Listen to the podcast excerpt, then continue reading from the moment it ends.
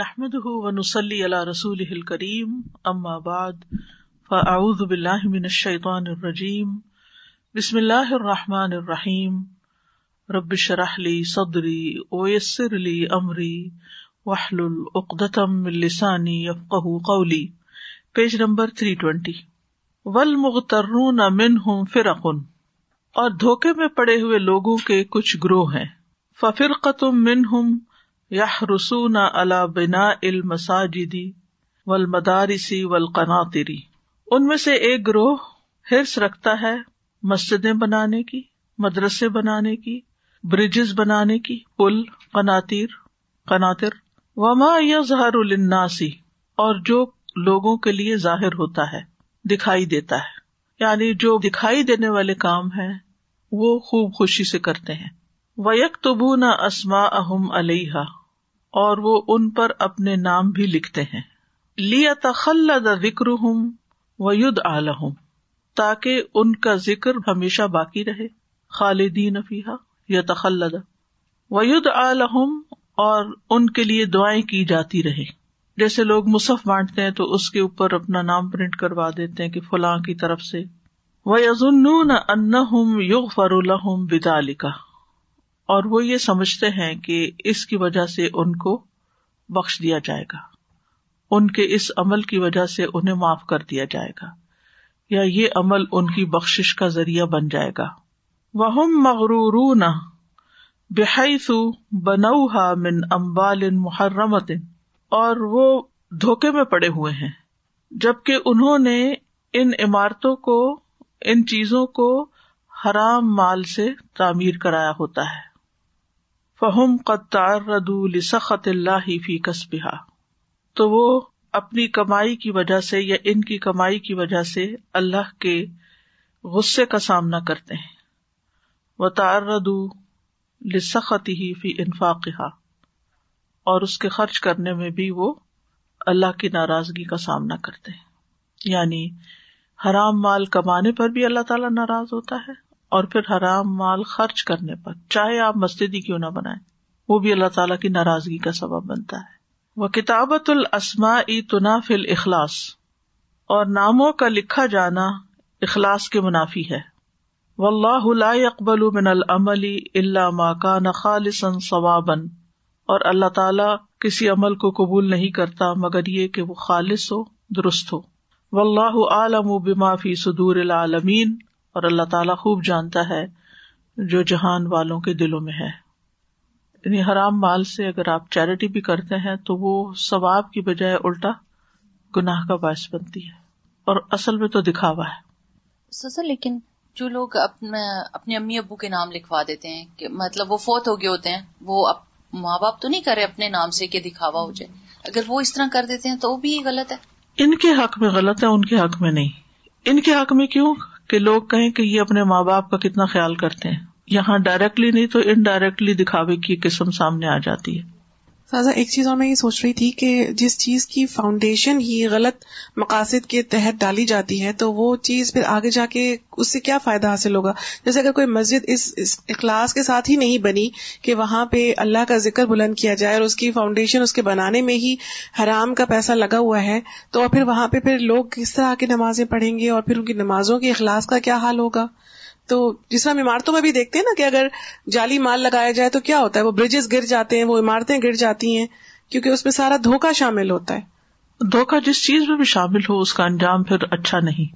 وَرُبَّمَا اِكْتَسَبَتْ هَٰذِهِ الْفِرْقَةُ الْمَالَ مِنَ الْحَلَالِ اور ہو سکتا ہے کہ یہ گروہ حلال مال حاصل کرے، وَأَنْفَقَتْ عَلَى الْمَسَاجِدِ اور مساجد پر خرچ کرے، وَهِيَ أَيْضًا مَغْرُورَةٌ إِمَّا بِالرِّيَاءِ وَحُبِّ الثَّنَاءِ یعنی ان کو یا تو ریاکاری نے دھوکے میں ڈالا ہوا ہوتا ہے یا تعریف کی محبت نے، یعنی دکھاوے اور تعریف چاہنے کے لیے وہ نیکی کے کام کرتے پھرتے ہیں۔ او بالاسراف الذی زینہ الشیطان بزخرفۃ المساجد ونقشھا یا اسراف کی وجہ سے جسے شیطان نے مزین کر دیا ہے اس کو، بزخرفۃ المساجد مساجد کو مزین کر کے، ونقشھا اور اس میں نقش و نگار کر کے، یعنی دکھاوے کے لیے جب وہ مساجد بناتے ہیں تو اس کو اتنا خوبصورت بناتے ہیں کہ لوگ آئیں اور دیکھیں اور واہ واہ کریں اور فوراً پوچھیں کہ کس نے بنائی ہے یہ مسجد. واللتی تشغل المصلین، حالانکہ حقیقت یہ کہ وہ نمازیوں کو مشغول کر دیتی ہے. یعنی کتنی تکلیف کی بات ہے کہ انسان مسجد میں جائے اور اللہ کی طرف دھیان کرنے کی بجائے مسجد کو ہی دیکھتا رہے اور مسجد کی ڈیکوریشن اور اس کی جو زیب و زینت کے سامان ہیں اور انہی چیزوں میں کھو جائے. آپ اس کو ایک چھوٹی سی مثال سے سمجھیں. مثلاً آپ کا گھر ہے اور بہت خوبصورت گھر ہے اور ڈیکوریشن پیس رکھے ہوئے ہیں اور ہر چیز سجائی بنائی ہوئی ہے. آپ کے گھر میں کوئی مہمان آتا ہے تو وہ آپ سے بات کرنے کی بجائے آپ کے گھر کو ہی دیکھتا رہتا ہے یا اس میں جو نقش و نگار کے سامان ہے اس کو ہی دیکھتا رہتا ہے، یا وہ یہی پوچھتا رہتا ہے کہ یہ کہاں سے لیا ہے اور یہ کہاں سے بنایا اور یہ کیسے پکایا اور یہ کیسے کھایا. آپ کو کیسا لگے گا؟ اور یہی لوگوں کا مزاج بن گیا. یعنی اگر دیکھا جائے تو انسانوں کو انسانوں سے دلچسپی کوئی نہیں رہی، ان کی چیزوں سے، ان کے مال سے، ان کے اسٹیٹس سے، ان چیزوں سے دلچسپی ہو گئی ہے. اور یہ کتنا تکلیف دہ ہے. اگر آپ کو یہ پتا چلے کہ آپ کے بچے صرف آپ سے، آپ کے مال کی وجہ سے محبت کرتے ہیں اور ان کو آپ سے کوئی دلچسپی نہیں، تو آپ کو کیسا لگے گا؟ اسی چیز کو ذرا ذہن میں رکھ کے مسجد میں جائیے کہ آپ مسجد میں کس لیے گئے ہیں، کیوں گئے ہیں مسجد میں؟ عبادت کے لیے، نماز کے لیے. اور نماز میں دل لگانے کی بجائے آپ کیا کر رہے ہیں؟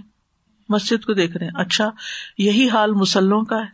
خوبصورت جا نمازیں اور نقش و نگار والے وہ مسلے بچھا لیتے ہیں، اللہ کی طرف دھیان کرنے کے بجائے ان کے بیل بوٹے دیکھتے رہتے ہیں.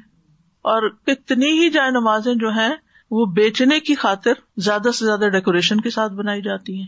تو مقصد کہنے کا یہ ہے کہ لوگوں کی اصل توجہ اصل کام اور اصل مقصد سے ہٹ کے اور چیزوں کی طرف، اور وہ کیا ہے؟ دنیا کی زیب و زینت، دنیا کا مال، دنیا کی زیب و زینت.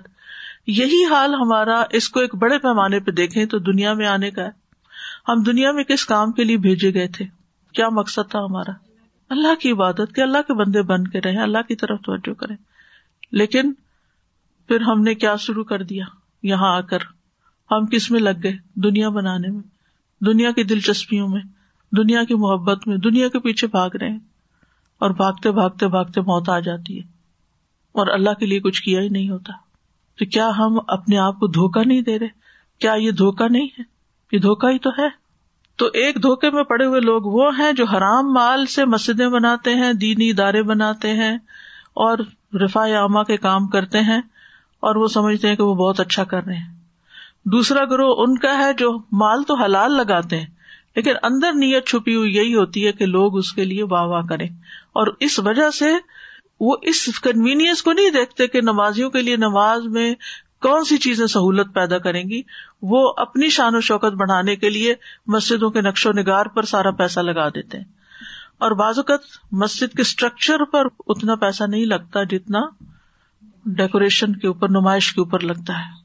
یعنی کہ فطرت ہی مسخ ہو گئی ہے نا، مزاج ہی بگڑ گیا ہے، مقصد سے ہی ہٹ گئے ہیں. اچھا، اب ہو سکتا ہے کہ آپ کہیں کہ ہم اس طرح ٹورسٹ کو اٹریکٹ کرتے ہیں اور نان مسلم جو ہیں وہ مسجدوں میں آتے ہیں دیکھنے کے لیے. وہ بھی آ کے پھر کیا دیکھتے ہیں؟ نقش و نگار دیکھ کے پھر چلے جاتے ہیں نا. کتنے مسلمان ہوتے ہیں آپ کی مسجدیں دیکھ کے. ایک دفعہ ایڈمنٹن میں مجھے ایک آمش لوگ ہوتے ہیں، آپ نے سنا ہوگا آمش کمیونٹی کے بارے میں، تو وہاں جن کے ہم گیسٹ تھے وہ ہمیں لے گئے آمش کمیونٹی میں. تو وہاں کے چرچ میں بھی ہم گئے. آپ یقین کریں بالکل پلین والز تھیں، کوئی ایک تصویر نہیں تھی. لیکن عمومی طور پر آپ کسی بھی راہ چلتے کسی چرچ کے اندر جائیں تو آپ کو کیا ہوگا؟ یعنی اتنی ڈیکوریشن، حتیٰ کہ بعض جگہ سونے کے کام بھی ہوئے تھے، اور بعض شیشوں کے اوپر آپ دیکھیں، نیچے نظر ڈالیں اور اوپر نظر ڈالیں، دائیں یا بائیں، اسی میں ہی کھوئے رہیں. کیا سنایا جا رہا ہے، کیا کہا جا رہا ہے، اس کی طرف توجہ کوئی نہیں. ایسے لوگ جو ہیں جو دنیا کی زیب و زینت میں کھو گئے ہیں وہ دھوکے میں پڑے ہوئے ہیں. وہ سمجھتے ہیں کہ ہم بڑے اچھے کام کر رہے ہیں جبکہ ان کے کام اللہ کی نظر میں کوئی اہمیت نہیں رکھتے. واللتی تشغل المصلین وتخطف ابصارهم، وہ چیز نمازیوں کو مشغول کر دیتی ہے اور ان کی نگاہوں کو اچک لیتی ہے. والمقصود من الصلاة الخشوع، اور نماز سے اصل مقصد کیا ہے؟ خشوع، جھک جانا. وحضور القلب، اور دل کا حاضر ہونا. وَهَذِهِ الزُّخْرُفَةُ تُشْغِلُهُمْ عَنْ ذَلِكَ، اور یہ نقش و نگار ان کو اس کام سے مشغول کر دیتے ہیں. وَتُحْبِطُ ثَوَابَ أَعْمَالِهِمْ، اور ان کے اعمال کے ثواب کو ضائع کر دیتے ہیں. وَوَبَالُ ذَلِكَ كُلُّهُ يَرْجِعُ إِلَيْهِ، اور اس سارے کا وبال انہی پہ جا کے پڑتا ہے. ہُوَ مَعَ ذَلِكَ يَغْتَرُّ بِهِ، اور وہ ان ساری چیزوں کے ساتھ دھوکے میں پڑا ہوا ہے. وَيَرَى أَنَّهُ مِنَ الْخَيْرَاتِ، اور وہ سمجھتا یہ سارے نیکی کے کام ہیں. وَطَائِفَةٌ أُخْرَى، اور ایک اور گروہ من الْأَغْنِيَاءِ، جو امیر لوگوں کا ہے، مالدار لوگوں کا. يُنْفِقُونَ الْأَمْوَالَ فِي الصَّدَقَاتِ عَلَى الْفُقَرَاءِ وَالْمَسَاكِينَ، جو مال صدقات کی مد میں فقراء اور مساکین کو دیتے ہیں. وَيَطْلُبُونَ بِذَلِكَ الْمَحَافِلِ الْجَامِعَةِ، اور اس کے ذریعے بڑی بڑی مجلسیں طلب کرتے ہیں، یعنی فقیروں کو دینے کے لیے، بانٹنے کے لیے بہت بڑا مجمع اکٹھا کرتے ہیں، جلسہ، مجمع، اجتماع، اور پھر اس میں ان کو چیزیں بانٹتے ہیں اور اس کا باقاعدہ فوٹو سیشن بناتے ہیں. کس لیے؟ ناموری اور شہرت کے لیے، دکھاوے کے لیے. وَيَرَوْنَ إِخْفَاءَ الْفَقِيرِ لِمَا يَأْخُذُ مِنْهُمْ جِنَايَةً عَلَيْهِمْ، اور وہ سمجھتے ہیں کہ فقیر اگر ان کا مال دیا ہوا چھپا جاتا ہے، کسی کو بتاتا نہیں ہے، لِمَا يَأْخُذُ مِنْهُمْ، جو وہ ان سے لیتا ہے مالداروں سے، جِنَايَةً عَلَيْهِمْ، یہ ان کے حصے میں بدترین جرم ہے. یعنی فقیروں کا بدترین جرم یہ ہے کہ وہ دینے والے کا نام ظاہر نہ کریں.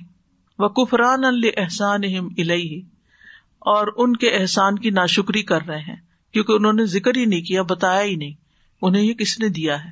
وَيَكْرَهُونَ التَّصَدُّقَ فِي السِّرِّ طَلَبًا لِمَحْمَدَةِ النَّاسِ وَعُلُوِّ الْجَاهِ عِنْدَهُمْ، اور وہ ناپسند کرتے ہیں خاموشی سے صدقہ کرنے کو، چھپا کے صدقہ کرنے کو. طَلَبًا لِمَحْمَدَةِ النَّاسِ، لوگوں کی تعریف چاہنے کے لیے. وَعُلُوِّ الْجَاهِ عِنْدَهُمْ، اور ان کے ہاں جاہ یعنی منصب حاصل کرنے کے لیے. استاذہ جی، کام کرنے والوں کو خاص طور پہ نا، جو ملازم ہوتے ہیں ان کو جب یہ لوگ کسی چیز کی بھی ڈونیشن دیتے ہیں، ان کی کوئی خاص کوئی مدد کریں گے یا کچھ کریں گے، تو جب کوئی ایسا معاملہ آئے گا کہ وہ چھٹی مانگ رہے ہیں یا کچھ کر رہے ہیں، تو یہ میں اگزامپل بتا رہی ہوں، تو وہ کہیں گے میں نے تمہارے اس وقت یہ کیا تھا، تمہارے یہ، اس وقت ساری پچھلی اگلی جو ہے وہ وہ تو اذیت دینے میں آ جاتا نا. اور غریبوں کے علاوہ امیروں کے سامنے جو وہ اپنا فوٹو سیشن کرتے ہیں، ان سے بھی اپنا اہمیت ان کے سامنے بھی بناتے ہیں. وَفِرْقَةٌ أُخْرَى، اور ایک گروہ اور بھی ہے من الاغنیاء، امیر لوگوں کا. اشتغلوا بحفظ الاموال، جو مال کی حفاظت میں مشغول ہو گئے. وَإِمْسَاكِهَا بِحُكْمِ الْبُخْلِ، اور اس کو یعنی کہ بخل کی وجہ سے روک لیتے ہیں. ثم هم يشتغلون بالعبادات البدنية التي لا يحتاج فيها الى النفقة كصيام النهار، یعنی مال کو تو سینت سینت کے رکھتے ہیں، جمع کر کے، اکٹھا کر کے، اور خود بدنی عبادتوں جن میں کچھ خرچ نہیں کرنا پڑتا ان میں مشغول ہو جاتے ہیں، جیسے روزہ رکھنا. یعنی مال کی محبت تو دل میں بیٹھی ہوئی ہے، مال تو جمع کر کے رکھا ہوا، اس کی بجائے روزہ رکھ لیتے ہیں، یہ ظاہر کرنے کے لیے کہ ہم نیک لوگ ہیں. وہ قیام اللیل، رات کو قیام بھی کرتے ہیں. وہ ختم القرآن، اور قرآن ختم کرتے رہتے ہیں. وہ نحو ذالک، اور اسی طرح کے اور کام کرتے ہیں. یعنی یہ نیکیاں خوب کریں گے لیکن مال نہیں خرچ کریں گے. ہر اس چیز کا امتحان ہے جو اللہ نے ہمیں دی ہے، چاہے مال ہے یا علم ہے یا کچھ بھی، ہر انسان آزمایا جا رہا ہے. وہم مغرورون بذالک، اور وہ اس کی وجہ سے دھوکے میں پڑے ہوئے ہیں. لِأَنَّ الْبُخْلَ الْمُهْلِكَ قَدِ اسْتَوَلَّ عَلَىٰ قُلُوبِهِمْ، اس ہلاک کرنے والے بخل نے ان کے دلوں پہ قبضہ جمایا ہوا ہے، یعنی ان کا دل کھلتا ہی نہیں، سوچتے ہی نہیں. وَفِرْقَةٌ أُخْرَى غَلَبَهُمْ الْبُخْلُ، اور ایک اور گروہ جو ہے جن پہ بخل غالب آیا ہوا ہے. فَلَا تَسْمَحُ نُفُوسُهُمْ إِلَّا بِأَدَاءِ الزَّكَاةِ فَقَط، ان کے دل انہیں کچھ خرچ کرنے کی اجازت ہی نہیں دیتے سوائے زکوٰۃ ادا کرنے کے. وہ زکوٰۃ کے علاوہ کوئی مال فی سبیل اللہ خرچ نہیں کرتے. جب کوئی بھی پروجیکٹ اناؤنس ہوتا ہے نا، یہ ہمارا پرسنل ایکسپیرئنس ہے، کوئی پروجیکٹ اناؤنس ہوتا ہے نا, پہلا کوشچن یہ آتا ہے از اٹ زکوٰۃ ایلیجیبل, کیا یہ زکوٰۃ دے سکتے ہیں. نیکسٹ کوشچن, کیا ایڈوانس زکوٰۃ دے سکتے ہیں, ایک دو سال کی پہلے سے ہی نکال دیں. اللہ نے ہمارے مال میں زکوٰۃ کے علاوہ بھی حق رکھا ہے غریبوں کا. زکوٰۃ تو مینڈیٹری ہے اور باقی ہمارا ٹیسٹ ہے کہ اس میں سے کتنے, اور آپ دیکھیں سو میں سے صرف ٹو پوائنٹ فائیو نکالنا ہے. کیا ہے two point five, it's nothing. اگر ہم اپنی پوری باڈی کا دیکھیں ٹو پوائنٹ فائیو کیا ہے, کچھ بھی نہیں. اسی طرح مال کو بھی اگر آپ کسی کوانٹٹی کے اندر دیکھیں تو اس میں سے ٹو پوائنٹ فائیو نکالنا کیا ہے, ایک چپ نکلے گی بس, اتنی سی چھوٹی سی. ایک اور سوال کہ ٹیکس ریٹرن ملے گا, اس کی رسید ملے گی. مجھے سمجھ نہیں آتی کہ جب آپ دیتے ہیں اور اس پر ٹیکس ریٹرن میں پھر بینیفٹ حاصل کرتے تو آپ کی زکوٰۃ کیسے جاتی ہے, پھر آپ نے اس میں سے اور کما لیا. ثم انہم یخرجون من المال الخبیث الردی الذی یرغبون عنہ, پھر وہ مال میں سے وہ حصہ نکالتے ہیں جو خبیث ہوتا ہے, ردی ہوتا ہے, گھٹیا, جس سے ان کو خود کوئی دلچسپی نہیں ہوتی, بیکار چیز جو ان کے کام کی نہیں ہوتی, صرف وہ صدقہ کرتے ہیں. وَيَطْلُبُونَ مِنَ الْفُقَرَاءِ مَنْ يَخْدُمُهُمْ, اور فقراء کو دے تو ان سے خدمت طلب کرتے ہیں, یعنی کسی غریب کو دیتے ہیں تو چاہتے ہیں کہ یہ اب ہمارا کام کرے. پچھلے دنوں کسی نے مجھ سے اتنا عجیب سوال پوچھا, میری روح کام گئی. وہ کہنے لگی میری بچیوں نے زکوٰۃ نکالی ہے تو میں تو اپنے ملازموں کو اسی میں سے تنخواہ دے دیتی ہوں. یعنی وہ ان کی زکوٰۃ ہے جو ان غریبوں کا ویسے ہی حق ہے, اس کے بدلے میں تو شکریہ بھی نہیں ادا کرنے کی ضرورت. ان کا احسان ہے کہ ہمیں اپنا فرض ادا کرنے کا موقع مل گیا. کہا یہ کہ اس نے زکوٰۃ خاندان کے اس بندے نے نکالی, یعنی یا تو پھر آپ کی بچی نے آپ کو زکوٰۃ دی ہے جو کہ پیرنٹ پہ لگتی ہی نہیں, یعنی بیٹی یا بیٹا ماں کو زکوٰۃ نہیں دے سکتا, ماں از ناٹ ایلیجیبل. اس نے جو زکوٰۃ آپ کو دی ہے آپ نے وہ لی, آپ پہ لگی اور آپ نے آگے غریبوں کو دے دی کہ آپ خود سرمٹ سپورٹ نہیں کر سکتے, تو اس لیے جو آپ کو زکوٰۃ میں پیسے ملتے ہیں بحیثیت ایک مسکین کے, تو وہ آپ سرمٹس کو دے رہے ہیں. تو آپ تو یہ طریقہ بھی نہیں, دوسرا راؤٹ بھی نہیں لے سکتے, ان کی زکوٰۃ آپ پہ آئے گی نہیں. السلام علیکم. کچھ لوگ ایسے بھی کرتے ہیں کہ کام کی تنخواہ کم رکھتے ہیں اور باقی کہتے ہیں منتھلی آپ کو اتنی زکوٰۃ بھی دے دیا کریں گے, یعنی اس لالچ میں کہ اگر ہم اس گھر میں کام کریں گے تو ہمیں زکوٰۃ بھی مل جائے گی. یہ بھی غلط ہے. ہمارے والد تو سرونٹس کو زکوٰۃ دینے ہی نہیں دیتے تھے, کہتے نہ ان کے دل میں لالچ ہے اور نہ آپ کی نیت خراب ہو, کہیں اور دو, یہاں نہیں دینی. یہاں اگر ان کی مدد کرنی ہے تو کچھ اور طریقے سے کرو تاکہ اپنی نیت خراب نہ ہو. وَيَتَرَدَّدُ فِي حَاجَاتِهِمْ, اور وہ غریبوں کو اس لیے مال دیتے ہیں کہ وہ غریب ان کے پاس آتے جاتے رہے. اچھا ایک اور آپ کو معلوم ہے, اکٹھی نہیں دیتے زکوٰۃ, لوگ توڑ توڑ کے دیتے ہیں, مہینہ ہوا لگا دیتے ہیں ان کا. بھئی آپ کی ڈیو ہو چکی ہے, آپ نکالیں, وہ جانے ان کا کام جانے. یہ جو انہوں نے کہا نا یہ تردد فی حاجاتہم, کہ وہ اپنی ضرورتیں پوری کرنے کے لیے آپ کے پاس آتے جاتے رہیں, محتاج رکھتے ہیں ان کو, ان کو کنٹرول میں رکھیں. وہ ہر مہینے زکوٰۃ لینے آئیں گے آئیں گے پھر تھوڑے سے آپ ان کو پیسے دیں گے اور باقی مفت کی خدمت آپ ان سے کرائیں گے. اچھا تم آ گئی ہو تو اب یہ کام کر دو, اچھا تم یہ کر دو, ایکسٹرا کام لیں گے ان سے جو کہ بنتا ہی نہیں. یعنی وہ آئے ہیں, وہ اللہ کے مہمان ہیں, اللہ نے ان کو ضرورت مند رکھا ہے آپ کا, آپ کے پاس آئے, بس ٹھیک ہے آپ ان کو ان کا حق دیں اور فارغ کریں, اور جب زکوٰۃ ڈیو ہوگی تو آپ ان کو دے دیں. بعض لوگ کہتے ہیں ہم اس لیے توڑ توڑ کے دیتے ہیں کہ پھر وہ خرچ کر جاتے ہیں اکٹھا, یہ ان کا ہیڈ ایک ہے, وہ خرچ کرتے ہیں تو پھر خود بھگتیں گے. آپ تو اپنا فرض پورا کریں. جی میرا کوشچن ہے کہ جیسے ہم لوگ پیچھے بھی بھیج دیتے ہیں کسی کے ہاتھ بہن بھائیوں کا کہ آپ زکوٰۃ ڈسٹریبیوٹ کرتے ہیں, ٹھیک ہے, تو وہ کچھ دیتے ہیں کچھ رکھ لیتے ہیں کہ کوئی کینسر پیشنٹ آ گیا کوئی بیمار آ گیا اس کی مدد کرنے کے لیے تو ان کو دیتے رہتے ہیں. از دیٹ رانگ اور از دیٹ توڑ کے نہیں دیتے؟ ہاں لیکن وہ اس لیے روکے ہوتے ہیں کہ بھی تھوڑی تھوڑی دیں, یعنی ضرورت مندوں کو دیتے ہیں. ہاں وہ پھر اگلے سال کی دینا شروع کریں اس طرح, جو ڈیو ہو چکی ہے نا وہ نکل جانی نکال دی ہے, لیکن وہ پھر کہتے ہیں لیکن رکی ہوئی ہے نا, پہنچی نہیں نا ان تک. ان کے پاس اگر سو روپے ہے اس میں سے صرف ڈھائی روپے, وہ کیسے نہیں, وہ سو کے مالک ہیں, سو میں سے ڈھائی نہیں نکال سکتے, یہ کیسے ممکن ہے؟ یعنی ان کا سوال یہ ہے کہ کچھ لوگ کٹھی دے نہیں سکتے, پورا سال جمع کریں نا. یعنی مجھے پتا ہے دسمبر میں میری زکوٰۃ ہے تو مجھے ابھی سے سیونگ شروع کر دینی چاہیے, لیکن اس کی بھی ضرورت نہیں. زکوٰۃ تو اس مال پر ہے جو آپ نے بینک میں رکھا ہوا ہے, اس گولڈ پر ہے جو آپ نے سنبھال کے رکھا ہوا ہے, اس میں سے آپ تھوڑا سا گولڈ نکال دیں جتنا آپ کا بنتا ہے. روپیہ ہے تو روپیہ نکال دیں, کیونکہ اصل تو مقصد ہی یہی ہے کہ جو آپ نے اکٹھا کیا ہوا نا اس میں سے باہر نکالیں تاکہ آپ کے دل کا لالچ باہر جائے. So, Assalamu alaikum. Um, I have a question. So, you know how you said your um, your dad told you not to um, give the zakat to the poor that are, are working with you. So, you know, if they are needy and they just, they, they're not working because they have this thing in mind that, okay, you know, we're at the end of the year, we're going to get the zakat as well. But they are needy. So is it like, I don't understand, is it not preferred to give it to them or is it? جو needy ہوگا اس کا حق ہے کہ اس کو زکات میں سے دیا جائے. Okay. لیکن اگر ان کے دل میں یہ ہے کہ ہم یہاں اس لیے کام کریں کہ یہاں سے زکات ملے گی, یا آپ کے دل میں ہے کہ ہم ان کو زکات دے کے اپنے پاس روک لیں گے, یہ نہیں ہونا چاہیے. آپ پھر اپنا فرض پورا آپ دے سکتے ہیں. پھر یعنی ایسا نہیں کہ ان پہ زکات لگتی نہیں, زکات لگتی ہے, لیکن اپنی نیت کو خراب ہونے سے بچانے کے لیے. جی السلام علیکم. وعلیکم السلام. میرا یہ سوال تھا کہ جو زکوٰۃ کی رقم ہے وہ ہم ان کو دے سکتے ہیں جو فوڈ بینکس کے لیے کام کرتے ہیں, یا کوئی جو جہاں ڈسٹریبیوشن ہو رہی ہے, ہوتی جا رہی ہے, ٹھیک ہے, دے سکتے ہیں. روک کے نہیں رکھنی چاہیے, ضرورت مندوں تک پہنچ جانی چاہیے. الا یہ کہ کسی کو پتا ہے کہ مجھے یہاں سے ہر مہینے زکوٰۃ ملتی تو وہ آپ کو کہتے ہیں کہ آپ اپنے پاس ہی رکھیں اور مجھے تھوڑی تھوڑی دیتے رہیں. السلام علیکم.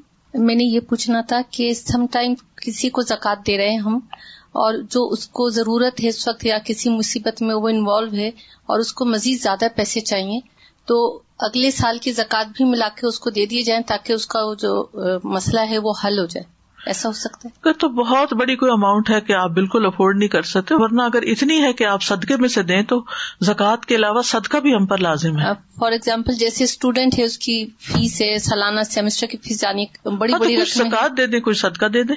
اچھا جی, مطلب ایڈوانس میں ہم زکوٰۃ نہیں دے سکتے, بہت زیادہ ایڈوانس میں نہیں جا سکتی, ایک سال تک کی تو دے دیں گے, لیکن کس نے اپنی زندگی دیکھی اور کس کو معلوم ہے کہ میں مالدار بھی رہوں گا یا نہیں. کیونکہ اگر اس طرح لوگ کرنے لگیں گے نا تو صدقہ بالکل روک لیں گے, صدقے میں سے نہیں دیں گے, زکوٰۃ ہی چلتی رہے گی. میں پوچھی تھی کہ زکوٰۃ کے پیسوں سے پاکستان میں اکثر یہ ہوتا ہے کہ نوکروں کے عید کے کپڑے بنائے جاتے ہیں, نہیں, اور عیدی بھی اسی میں سے دیں. نہیں نہیں نہیں نہیں, یہ اکثر چلتا ہے. نہیں, زکوٰۃ جس شکل میں وہی دیں. آپ یہ نہیں کر سکتے کہ آپ کے پیسوں پہ زکوٰۃ ہے اور آپ کے گھر میں پرانے کپڑے پڑے ہوئے اور آپ کہیں ان کی ورث اتنی ہے تو میں یہ زکوٰۃ میں دے دوں. جی, یہ اور پھر جیسے کھانا بانٹ رہے ہیں رمضان میں, وہ بھی زکوٰۃ کے پیسوں سے بانٹ رہے ہیں, یہ چیز بہت چلتی نہیں ہے. یہ نہیں, غریب کو آپ دے دیں, وہ کھانا لے, وہ دوا لے, وہ اسکول کی فیس دے, وہ گھر بنائے, وہ جو مرضی کرے, وہ اس کا پیسہ ہے, وہ آپ کا نہیں ہے. اب یعنی زکوٰۃ میں سے جو پیسہ آپ کا نکلتا ہے نا, وہ اب آپ پہ حرام ہے, آپ نہ اسے استعمال کر سکتے ہیں نہ اس کو اپنے پاس روک سکتے ہیں. الا یہ کہ کسی حکمت مصلحت کے تحت جیسے آپ نے اپنے گھر سے نکال کے کسی اور کے حوالے کر دیا اور وہ اپنے طریقے پہ سوچ سمجھ کے اس کو تقسیم کر رہا ہے, وہ ایک اور سچویشن ہو جاتی, لیکن اپنے پاس نہیں روکنا. اگر کسی نے زکوٰۃ کے پیسے نکال کے اپنی الماری میں رکھے تھے اور وہ چوری ہو گئے, آپ کو دوبارہ نکالنے پڑیں گے کیونکہ زکوٰۃ ادا نہیں ہوئی. وہ جو چور لے گیا, چور مستحق ہے یا نہیں, وہ تو زبردستی لے گیا, آپ نے اس کو اس نیت سے تو نہیں دیے. ہاں, اگر آپ نے زکوٰۃ دے دی اور جس کے حوالے کر دی اس سے چوری ہو گئے, پھر آپ کی زکوٰۃ ادا ہوگی, اب آپ کو دوبارہ اسے دینے کی ضرورت نہیں ہے. آپ سرونٹس کو بالکل الحمدللہ صحیح تنخواہ دے رہے ہیں, پہنچتے ڈیزرو.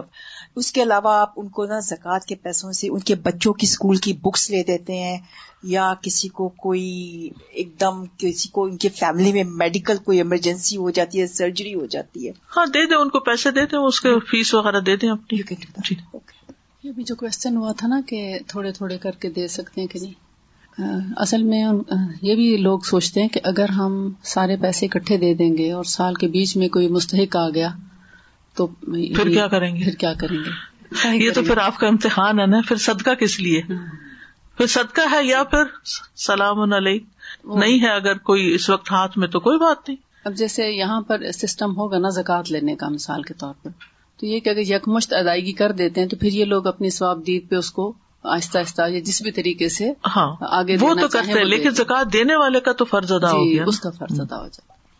افضل یہ کہ گولڈ میں سے گولڈ نکالیں, لیکن اگر وہ سیٹ ہے بڑا تو اس کو توڑنا مشکل ہے, تو پھر اس کے بدلے آپ پیسے دے دیں, کیش ہی دیں. لیکن بعض اوقات ہوتا ہے نا چھوٹا موٹا زیور ہوتا ہے اور وہ اس کے بدلے میں سے نکل سکتا ہے, تو وہ افضل ہے کہ وہ نکالیں. وَكُلُّ ذَلِكَ مِن مُفْسِدَاتِ النِّيَّةِ, یہ ساری چیزیں نیت خراب کرنے والی ہیں. وَمُحْبِطَاتُ الْأَعْمَالِ, اور اعمال ضائع کرنے والی. وَفِرْقَةٌ أُخْرَى مِنْ أَرْبَابِ الْأَمْوَالِ وَالْفُقَرَاءِ وَعَوَامِ الْخَلْقِ اغتروا بِحُضُورِ مَجَالِسِ الذِّكْرِ, ایک اور گروہ لوگوں کا وہ ہے من ارباب الاموال, جو مال والے ہیں, والفقراء, اور فقراء بھی اس میں شامل ہیں, وعوام الخلق, اور کامن پیپل بھی. اغتروا, یہ سب دھوکے میں پڑے ہوئے ہیں, بحضور مجالس ذکر, ذکر کی مجلسوں میں حاضر ہونے کے, یعنی ذکر کی مجلسوں میں حاضری کے بارے میں دھوکے میں ہیں. ذکر سے مراد علم بھی ہو سکتا ہے, عبادت, جو بھی. وَاعْتَقَدُوا أَنَّ ذَلِكَ يُغْنِيهِمْ وَيَكْفِي, اب یہ مال سے الگ چیز ہے, یہ ایک نیا ٹاپک شروع ہے, اور وہ سمجھتے ہیں کہ یہ ان کو کفایت کرتا ہے, ان کے لیے کافی ہے کہ وہ دینی مجلس میں جا کے درس سن کر آ جاتے ہیں, اس کو نیکی سمجھتے ہیں. اور نیکی ہے, ایسا نہیں ہے کہ نیکی نہیں, لیکن اسی کو بس کافی سمجھتے ہیں. وَاتَّخَذُوا ذَلِكَ عَادَةً, اور اس کو انہوں نے عادت بنا لیا ہے, عادتاً چل پڑتے ہیں بس. وَيَظُنُّونَ أَنَّ لَهُمْ عَلَى مُجَرَّدِ سَمَاعِ الْبَعْضِ دُونَ الِاتِّعَاظِ أَجْرًا, اور وہ سمجھتے ہیں کہ صرف سن کر, مجرد سماع البعض, صرف بعض سننا جو ہے, نصیحت پکڑے بغیر, وہ بھی بس اجر کا باعث ہے. یعنی وہ سمجھتے ہیں کہ صرف بعض سن لینا جو ہے وہی کافی ہے, اس سے کوئی سبق لینے کی ضرورت نہیں, عمل کی ضرورت نہیں, بس سن لیتے ہیں وہی کافی ہے. وَهُمْ مَغْرُورُونَ, اور وہ دھوکے میں پڑے ہوئے ہیں. لِأَنَّ فَضْلُ مَجَالِسِ الذِّكْرِ لِكَوْنِهَا مُرَغِّبَةٌ فِي الْخَيْرِ, کیونکہ ذکر کی مجلسوں کی فضیلت اس لیے ہے کہ وہ خیر کے کاموں کی ترغیب دیتی ہیں, اس سے نیکی کے کام کرنے کا موقع ملتا ہے. یعنی علم کی مجلس میں جانے سے فائدہ کیا ہے کہ انسان کو نیکی کرنے کی موٹیویشن ملتی ہے. فَإِن لَّمْ يُهَيِّجِ الْمَجْلِسَ الرَّغْبَةَ فِي الْعَمَلِ فَلَا خَيْرَ فِيهِ, پھر اگر وہ مجلس اس بندے کے اندر عمل کی رغبت کو نہ بھڑکائے, یحیج یعنی ترغیب نہ دے, فَلَا خَيْرَ فِيهِ, اس میں کوئی فائدہ نہیں جانے کا, خالی جانے سے ثواب نہیں ملتا جب تک کہ وہاں سے کچھ سیکھ کے کچھ کرو نہیں. فَهَذِهِ وَسَائِلُ الشَّيْطَانِ, یہ شیطان کے وسائل ہیں. وَمَدَاخِلُهُ إِلَى الْقَلْبِ, اور دل میں داخل ہونے کی جگہیں, وہی کثیرتن, اور وہ بہت سی ہیں. فلیس فی الانسان صفۃ مذمومۃ الا وہی صلاح للشیطان, انسان کے اندر جو بھی مذموم, مذمت کی ہوئی بری صفت ہے, وہ سب کے سب شیطان کے لیے ایک وسیلہ ہے. مذموم ہوتا ہے جس کو کنڈیم کیا جائے, یعنی انسان کی کوئی بھی عادت جو ناپسندیدہ ہے, بری عادت جس کو کنڈیم کیا جاتا ہے کہ یہ غلط بات ہے, یہ کیوں کرتے ہو تم, جیسے سستی ہے, وعدہ خلافی ہے, ٹھیک ہے. وہ کہتے ہیں کہ اس طرح کی جتنی بھی عادتیں ہیں نا انسان کے اندر, بری عادتیں, وہ ساری شیطان کا ٹول ہیں, ان کے ذریعے شیطان انسان کو اپنے قابو میں لیتا ہے. ومدخل من مداخله, اور اس کے داخل ہونے کی جگہوں میں سے ایک داخل ہونے کی جگہ ہے. ومطیۃ من مطایا, اور اس کی سواریوں میں سے ایک سواری ہے. وعلاجها علی وجه العموم بثلاثة امور, اور ان کا علاج تین امور کی بنا پر ہوتا ہے, عام طور پر تین چیزوں سے ان کا علاج ہوتا ہے. الاول اللجوء الی اللہ بالدعاء وسؤالہ ابعاد الشیطان عنہ, اللہ تعالی کی طرف پناہ لینا, اللہ تعالی کی طرف راغب ہونا دعا کے ذریعے, اور اس چیز کو مانگ کر کہ اللہ ہم سے شیطان کو دور کر دے. قال اللہ تعالی, اللہ تعالی کا فرمان ہے, وَإِمَّا يَنزَغَنَّكَ مِنَ الشَّيْطَانِ نَزْغٌ فَاسْتَعِذْ بِاللَّهِ إِنَّهُ هُوَ السَّمِيعُ الْعَلِيمُ, پھر اگر شیطان تمہیں کسی اکساہٹ میں مبتلا کرے تو اللہ کی پناہ لو, بے شک وہ خوب سننے والا, خوب جاننے والا ہے. وَإِمَّا يَنزَغَنَّكَ مِنَ الشَّيْطَانِ نَزْغٌ فاستعذ بالله إنه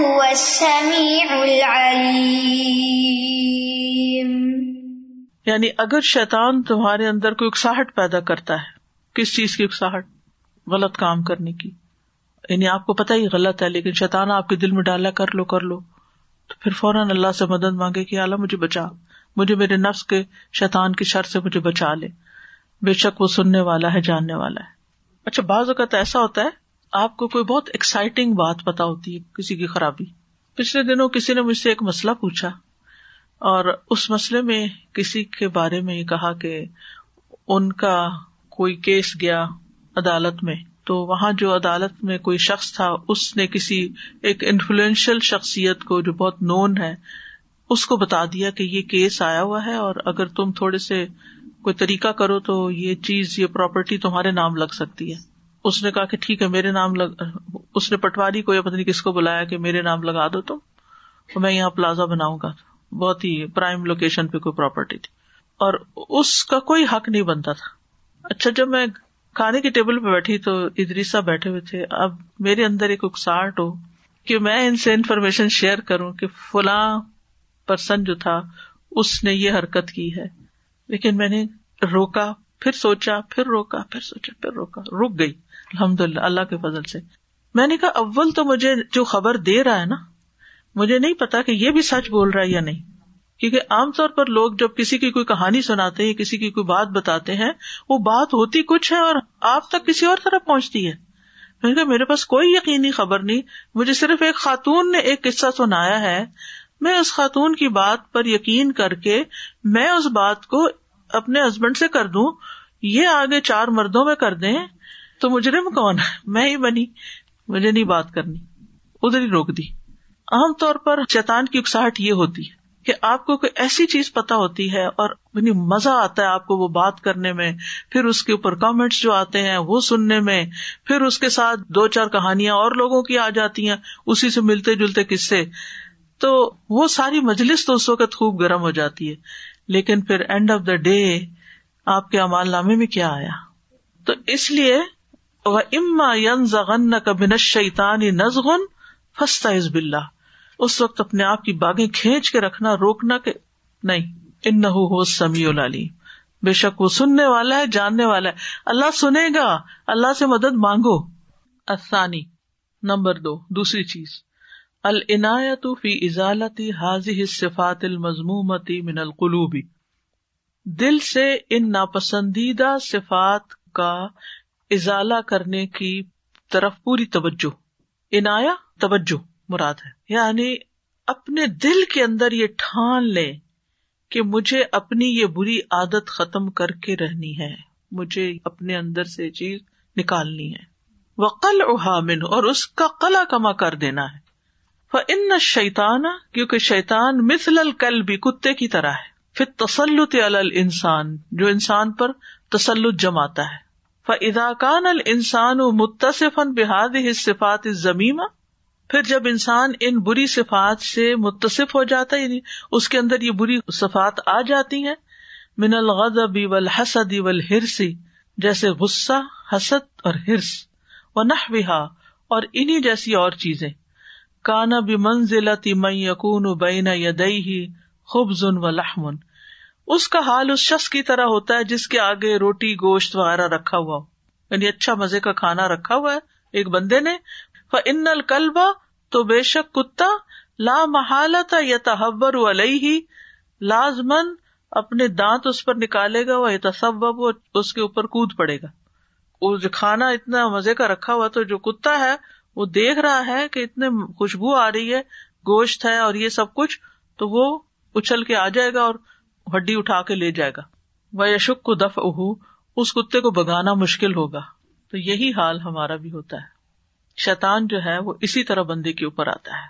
وَإِن لَّمْ يَكُن مُتَّصِفًا بِهَا لَمْ يَطْمَعْ فِيهَا، اور اگر وہ اس کے اندر یہ صفت نہیں ہوتی یا اس کے پاس یہ روٹی گوشت نہیں ہوتا تو کتا نہیں آتا. ٹھیک ہے نا، یعنی بری عادت کی مثال دے رہے ہیں کہ حسد ہوگا نا دل میں تو شیطان خوب اٹیک کرے گا، غصہ آئے گا نا تو غصہ تو ہے شیطان کی طرف سے، تو شیطان آپ کے اوپر قبضہ جما لے گا، پھر آپ سے غلط باتیں کروائے گا.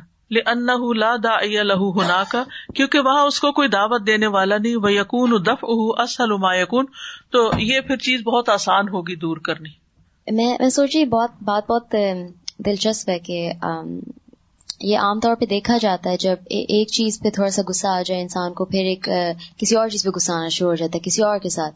ایک بار جھوٹ بولا اوکے آسان ہو گیا, ایک اور بار ایک اور بار بڑے جھوٹ بولنے شروع کر دیے. لیکن جب میں سوچتی ہوں ان چیزوں کے بارے میں تو مجھے فیل ہوتا ہے جیسے ہم زیادہ اویئرنیس نہیں رکھتے ان چیزوں کے بارے میں جو ہمارے اراؤنڈ ہیں لیکن ہمیں نظر نہیں آتی. یعنی کہ مجھے یاد ہے ہم نے فکر قلوب میں سیکھا تھا کہ دل کا لائک قلعہ ہے تو اس پہ فرشتے بھی آتے ہیں اور شیطان بھی آتے ہیں. تو میں سوچتی ہوں یہ ساری جو بری آتے ہیں یہ دروازے ہیں, تو ایک بار دروازہ کھول دے کوئی شیطان اس قلعے کا تو بس اندر آ گیا. بالکل. وَتُزَالُ تِلْكَ الصِّفَاتُ بِضِدِّهَا, تزالو کا مطلب ہے زائل کی جا سکتی ہیں, تلک صفات یہ ساری صفات, بضدھا اس کے اپوزٹ کے ساتھ. فیزال الغضب بالرضا غصے کو دور کیا جا سکتا ہے راضی ہو کے, ویزال الکبر بالتواضع تکبر دور کیا جا سکتا ہے تواضع کے ساتھ, ہمبلنس کے ساتھ, ویزال الطمع بالورع اور لالچ دور کی جا سکتی ہے تقوی کے ساتھ, خدا خوفی کے ساتھ, ویزال الحسد بمعرفۃ ان النعم فضل اللہ یؤتیہ من یشاء اور حسد دور کیا جا سکتا ہے اس بات کی پہچان کے ساتھ کہ نعمتیں اللہ کا فضل ہوتی ہیں, جس کو چاہتا ہے عطا کرتا ہے. وہو اعلم بمن یصلح لہا اس کو زیادہ پتا ہے کہ کون ان کے قابل ہے, کون حقدار ہے. ویزال البخل بالانفاق اور بخل کا ازالہ خرچ کر کے کیا جا سکتا ہے. وہکذا اور اسی طرح. الثالث نمبر تین, ذکر اللہ تعالی والفکر, اللہ کا ذکر اور فکر. فکر سے مراد اردو والی فکر نہیں, پریشانی والی فکر, غور و فکر.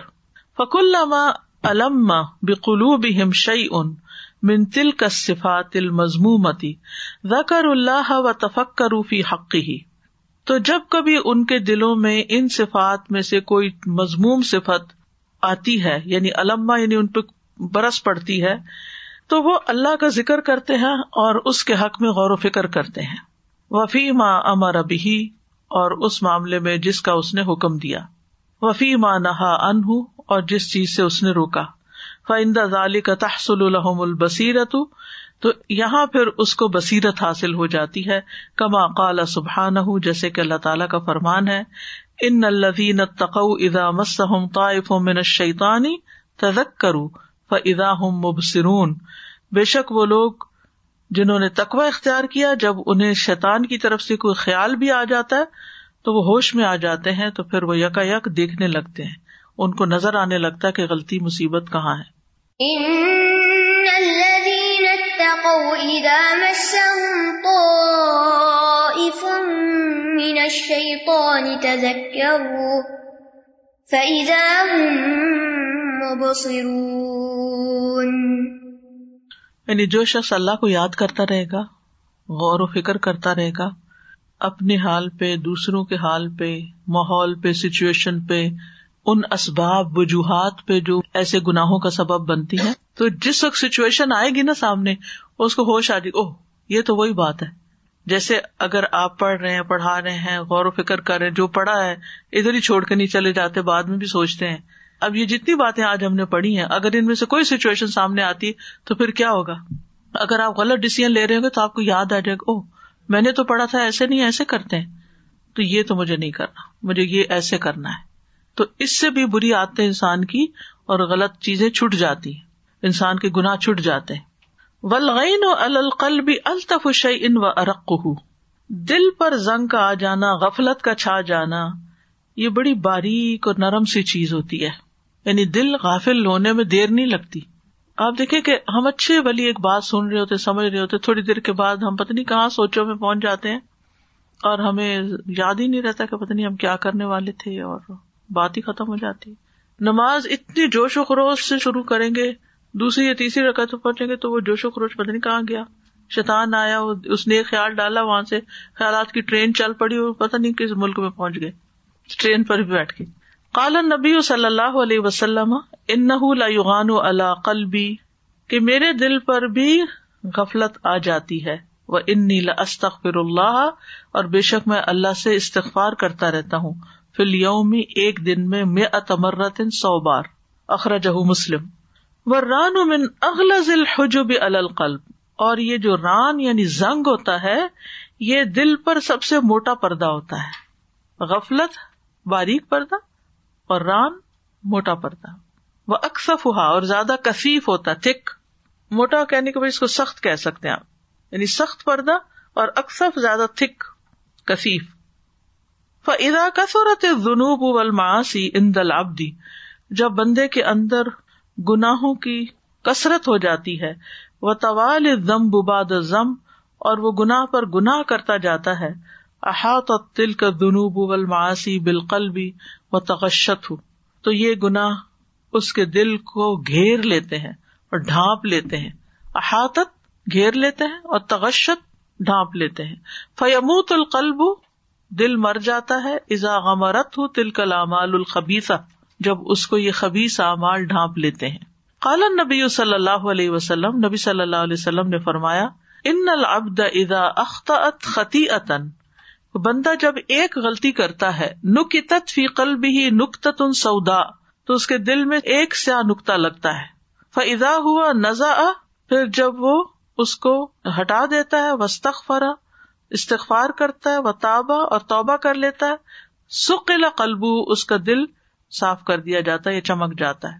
وان عاد لیکن اگر ایسا نہیں کرتا دوبارہ وہی کرتا زیدہ فیا وہ نقطے میں اضافہ ہو جاتا ہے, حتی تعلو قلبہ یہاں تک کہ وہ اس کے دل کے اوپر چھا جاتا ہے. وہو الران الذی ذکر اللہ یہ وہی زنگ ہے جس کو اللہ نے ذکر کیا ہے. کلا بل ران علی قلوبہم ما کانوا یکسبون ہرگز نہیں بلکہ ان کے دلوں پہ زنگ چڑھ گیا ہے ان اعمال کی بدولت جو وہ کرتے رہتے ہیں. کلا بل ران علی قلوبہم ما كانوا يكسبون فالذنب بعد الذنب يغطي القلب گناہ کے بعد گناہ دل کو ڈھانپ لیتا ہے, حتى يصير كالران عليه یہاں تک کہ وہ زنگ کی طرح ہو جاتا ہے. كما قال سبحانه جیسے اللہ تعالیٰ کا فرمان ہے, كلا بل ران على قلوبهم ما كانوا يكسبون ہرگز نہیں بلکہ ان کے دلوں پر ان کے کمائی کی وجہ سے زنگ چڑھ گیا ہے. كلا بل ران على قلوبهم ما كانوا يكسبون فالغين ألطف شيء وأرقه تو یہ غفلت جو ہے یہ باریک اور نرم چیز ہے. والران أن يسود القلب من الذنوب اور زنگ یہ ہے کہ دل گناہوں سے سیاہ ہو جائے. والطبع أن يطبع على القلب اور مہر لگانا یہ ہوتا ہے کہ دلوں پہ مہر لگ جائے. وہ اشد من الران اور یہ زنگ سے بھی زیادہ سخت. اب یہ لیول بتا رہے ہیں, پہلے درجے میں غین ہے, دوسرے میں ران ہے, تیسرے میں طبع. والاقفال اشد من الطبع اور قفل یا تالے پڑنا مہر لگنے سے بھی زیادہ سخت ہے. وہی ان یقفل علی القلب فلا یصل الیہ شیء اور وہ یہ ہے کہ دلوں پہ تالے پڑ جائیں تو کوئی چیز ان تک پہنچے ہی نہ. کما قال سبحانہ جیسے اللہ تعالیٰ کا فرمان ہے, افلا یتدبرون القرآن ام علی قلوب اقفالها کیا وہ قرآن پہ غور و فکر نہیں کرتے, کیا ان کے دلوں پہ تالے پڑے ہوئے. افلا یتدبرون القرآن ام علی قلوب اقفالها یعنی اگر کسی کا قرآن میں دل نہیں لگتا نا, وہ قرآن کی طرف آنا ہی نہیں چاہتا تو اس کی وجہ یہ ہے کہ تالا لگا ہوا ہے, اس سٹیج پہ پہنچ گیا ہے, اگلی سٹیج پہ پہنچ گیا ہے فورتھ گریڈ پہ, یعنی قرآن سے دلچسپی نہیں ہونا, قرآن کی طرف بلایا جائے اور اس کا دل ہی نہ کھلے. اس کے لیے دل کھلتا نہیں نا, کہتے ہیں اس کا دل نہیں کھلا, تالا لگا ہوا نا اس لیے نہیں کھلتا. جی یہاں جتنی سٹیجز انہوں نے بتائی اس میں تالا آخری ہے. اگر کوئی سی سٹیج پہ آ جاتا ہے کہ ہمیں احساس ہوتا ہے کہ وہ تو قرآن کی بات نہ سننا چاہتا ہے, نہ دیکھنا چاہتا ہے, نہ اس طرف اس کی رغبت ہے, تو اس کی خیر کے لیے جو اس سے متعلقین ہیں وہ کیا کریں کہ اس کا یہ تالا کھل جائے؟ اللہ سے دعا کریں کیونکہ اللہ ہی کھول سکتا ہے. دل تو اللہ کے ہاتھ میں ہے نا, جدھر چاہے پلٹا دے. آپ خیر خائی کر سکتے ہیں, نصیحت کر سکتے ہیں. دیکھیے جب فورتھ گریڈ کینسر ہو جاتا ہے تو پھر کیا کرتے ہیں, ڈاکٹر کے پاس جاتے ہیں, ڈاکٹر سے بھی زیادہ کیا کرتے ہیں, دعائیں کرتے ہیں نا کہ اب اللہ ہی ہے اس کو بچا لے, بس یہی والی بات ہے. اور اللہ چاہے تو ہدایت دے سکتا ہے. اور کئی آپ نے ایسے پیشنٹ سنے ہوں گے جو فورتھ گریڈ سے بھی واپس لوٹے ہیں, لوٹ جاتے ہیں لوگ, ایسا نہیں ہے, لیکن ایفرٹ زیادہ لگانی پڑتی ہے, دعا میں بھی زیادہ ایفرٹ لگانی پڑتی ہے نا. ایک تو ہم عام مریضوں کے لیے اللہ اس کو صحت دے دے, لیکن اگر کوئی مرنے کے قریب ہو تو ہم اس وقت کیسی دعا کرتے ہیں, ایسے ہی اور گڑ گڑا کرتے ہیں. آپ کو کسی نے کوئی بات بتائی اور آپ نے اپنے آپ کو روکا اور اس کو آگے نہیں پہنچایا. اسی طرح یہ جو آج کل بہت سوشل میڈیا پہ لنکڈن ہے یا فیس بک ہے, اس پہ ایونٹس آ جاتے ہیں یا کوئی اپنی رائے دے دیتا ہے, اس کے جواب میں لوگ اپنی رائے بغیر علم کو جانے, بغیر علم کے آگے سے آگے دیے چلے جاتے ہیں, اپنی ذاتی رائے دیتے ہیں. تو میں یہ سمجھتی ہوں شاید یہ جھوٹ کے زمرے میں آتا ہے یا معاشرے میں اور برائی پھیلاتا ہے. تو بہتر ہے کہ ہم ان باتوں کا جواب نہ دیں. کیا نہیں ہوتا, وقت ضائع ہوتا ہے لکھنے والوں کا, پڑھنے والوں کا, اور پھر جو کانٹینٹ ہے اس کی کیا اوتھینٹسٹی ہے, اور پھر اس سے کتنے دل خراب ہوتے ہیں اور کتنے دماغ بگڑتے ہیں اور کتنے اخلاق برباد ہوتے ہیں. قرآن مجید میں یہ آیت اور یہ مضمون بار بار آتا ہے کہ قیامت کے دن لوگ اپنے لیڈروں کو لان تان کریں گے, گالی گلوچ کریں گے اور کہیں گے تم نے ہمیں گمراہ کیا. تو اور وہ لعنت اختہا, ایک جماعت دوسری کو لان تان کرے گی اور برا بلا کہے گی, اور تم نہ ہوتے تو ہم اس حال کو نہ پہنچتے. لیکن دنیا میں آپ یقین کریں کہ جو لوگ بلائنڈلی لیڈرز کو فالو کر رہے ہیں نا, ان کا یہی حال ہوتا ہے کہ وہ ایک لفظ نہیں ان کے خلاف سن سکتے, بلکہ ان کے بہاف پر گالیاں اور لعنتیں اور پتہ نہیں کیا کیا. یعنی کبھی ایسا ہوتا ہے نا کہ جیسے بی بی سی نیوز اگر سن رہے ہیں تو اس کے نیچے جو کمنٹس آتے ہیں اور ایسی تاوڑ توڑ کمنٹس آ رہے ہوتے ہیں, استغفر اللہ, اور اتنی خراب زبان ہوتی ہے, بعض اوقات ایسی ایسی گندی گالیاں اس میں لکھی ہوئی ہوتی ہیں, لا حول ولا قوت الا باللہ, اور ایسی جھوٹی باتیں بعض اوقات ہوتی ہیں. میں نے تو خیر دیکھنا ہی بند کر دیا, لیکن میں تو شاکڈ ہو گئی کہ لوگوں کے پاس اتنا وقت ہے, اتنا وقت ہے کہ ایک ایک خبر کے اوپر اتنے لوگ, اور اگر ان کو کسی خیر کی بات پہ کہیں کہ کوئی کمنٹ کرے تو کرنے کو زبان ہی نہیں کھلتی. یعنی کچھ لوگ خیر کی چابیاں ہوتے ہیں اور شر کے تالے ہوتے ہیں, اور کچھ لوگ شر کی چابیاں ہوتے ہیں اور خیر کے تالے ہوتے ہیں. وجمیع امراض القلوب انما تنشأ من جانب النفس, امراض القلوب جتنی بھی ہیں سارے کے سارے نفس کی طرف سے پیدا ہوتے ہیں, ومن جانب الشیطان, اور شیطان کی طرف سے ہوتے ہیں. یعنی دل کی بیماریاں نفس اور شیطان سے پیدا ہوتی ہیں. ولکل منہما علی القلب آثار و اضرار, اور ان میں سے ہر ایک کے دل پر اثرات بھی ہوتے ہیں, نقصانات بھی ہوتے ہیں. ولکل منہما علامات, اور ان میں سے ہر ایک کی علامتیں بھی ہیں. وَلِكُلِّ مِنْهَا دَوَاءٌ, اور ہر ایک کی دوا بھی موجود ہے. وَلَا تَزْكُو الْقُلُوبُ إِلَّا بِثَلَاثَةِ أُمُورٍ, اور دل تین چیزوں سے چمکتے ہیں, تزکیہ ہوتا ہے ان کا, پاک ہوتے ہیں, صاف ہوتے ہیں. تزکیۃ القلوب بالتوحید والایمان, دلوں کا تزکیہ ہوتا ہے توحید اور ایمان کے ساتھ. جتنا اللہ کو پہچانیں گے, اللہ پر ایمان ہوگا, اللہ کی طرف جھکیں گے, اتنا ہی فائدہ. وَالتَّزْكِيَةُ بِفِعْلِ الْوَاجِبَاتِ وَتَرْكِ الْمُحَرَّمَاتِ, اپنی ذمہ داریوں کو ادا کر کے اور حرام چیزوں کو چھوڑ کے تزکیہ ہوتا ہے. وَالتَّزْكِيَةُ بِفِعْلِ النَّوَافِلِ الْمَشْرُوعَةِ, اور جائز نوافل کام کرنے سے تزکیہ ہوتا ہے. فَإِذَا زَكَتْ الْقُلُوبُ ذَكَرَتْ رَبَّهَا فِي كُلِّ حِينٍ, پھر اگر دل پاک ہو جائے تو وہ ہر حال میں اپنے رب کا ذکر کرتے ہیں, پھر وہ سب سے زیادہ رب کو یاد رکھتے ہیں. وَعَبَدَتْهُ بِكُلِّ جَارِحَةٍ, اور اپنے ہر عضو سے اس کی عبادت کرتے ہیں, اپنی آنکھ, کان, دل, دماغ, ہر چیز اللہ کی طرف لگ جاتی ہے. وَأَطَاعَتْهُ فِي كُلِّ أَمْرٍ, اور اس کا ہر حکم مانتے ہیں. وَتَخَلَّقَتْ بِأَحْسَنِ الْأَخْلَاقِ, اور بہترین اخلاق ان کے اندر پیدا ہو جاتے ہیں. مَعَ اللَّهِ بِالْإِيمَانِ وَأَحْسَنِ الْأَعْمَالِ, اللہ کے ساتھ ایمان لا کر اور اچھے عمل کر کے. وَمَعَ الْخَلْقِ بِأَحْسَنِ الْمُعَامَلَاتِ وَالْمُعَاشَرَاتِ, اور مخلوق کے ساتھ بہترین معاملہ کر کے اور بہترین معاشرت کر کے.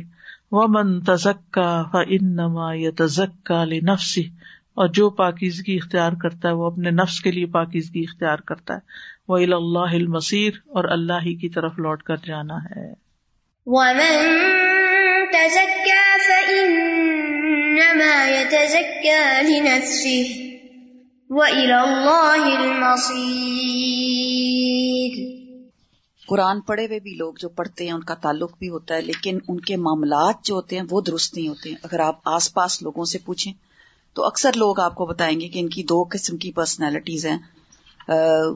جب وہ دیندار لوگوں میں ہوتے ہیں تو وہ اور ان کے معاملات ہوتے ہیں, جیسے ہی وہ بازار میں جاتے ہیں یا کہیں جاتے ہیں تو ان کی ٹون اور ان کے بھاؤ تاؤ کا طریقہ یا ان کے معاملات کا طریقہ یا دینے کا طریقہ, لینے کا طریقہ, اور ان کے ایکشنز, ان کے چہرے کے ایسے تاثرات, تو یہ سب چیزیں بھی کاؤنٹ کرتی ہیں. تو یہ کتنا اچھا انہوں نے بتایا کہ ان کا خود بخود جب دل چینج ہونے لگ جاتا ہے تو آہستہ آہستہ سب اعضاء بھی اور اخلاق بھی سب کچھ چینج ہونے لگ جاتا ہے.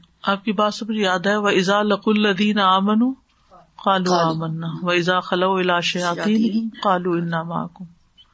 جس محفل میں ہوتے ہیں اسی کا رنگ پکڑ لیتے ہیں. وآخر دعوانا ان الحمد للہ رب العالمین.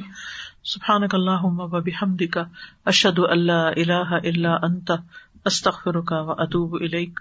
السلام علیکم ورحمۃ اللہ وبرکاتہ.